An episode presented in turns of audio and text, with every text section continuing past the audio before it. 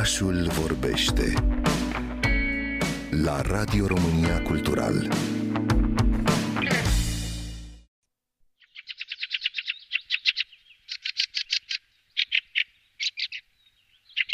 Turzul gălăgios care se plimbă iarna în gașcă și pe care îl vedem adesea pe crengile și tufișurile cu fructe de tot felul, cuibărește doar de câteva decenii la noi. Înainte de 1950 obișnuia doar să ierneze aici.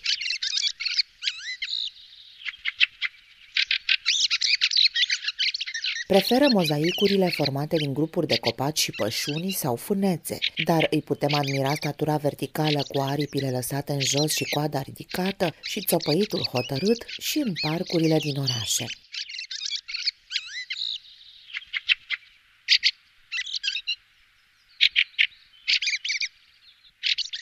Cântăreț cu un repertoriu nu neapărat melodios, are în schimb un penaj atractiv – gri albăstrui pe cap și târtiță, maro castaniu pe spate, abdomen albicios și piept ruginiu cu pete maronii.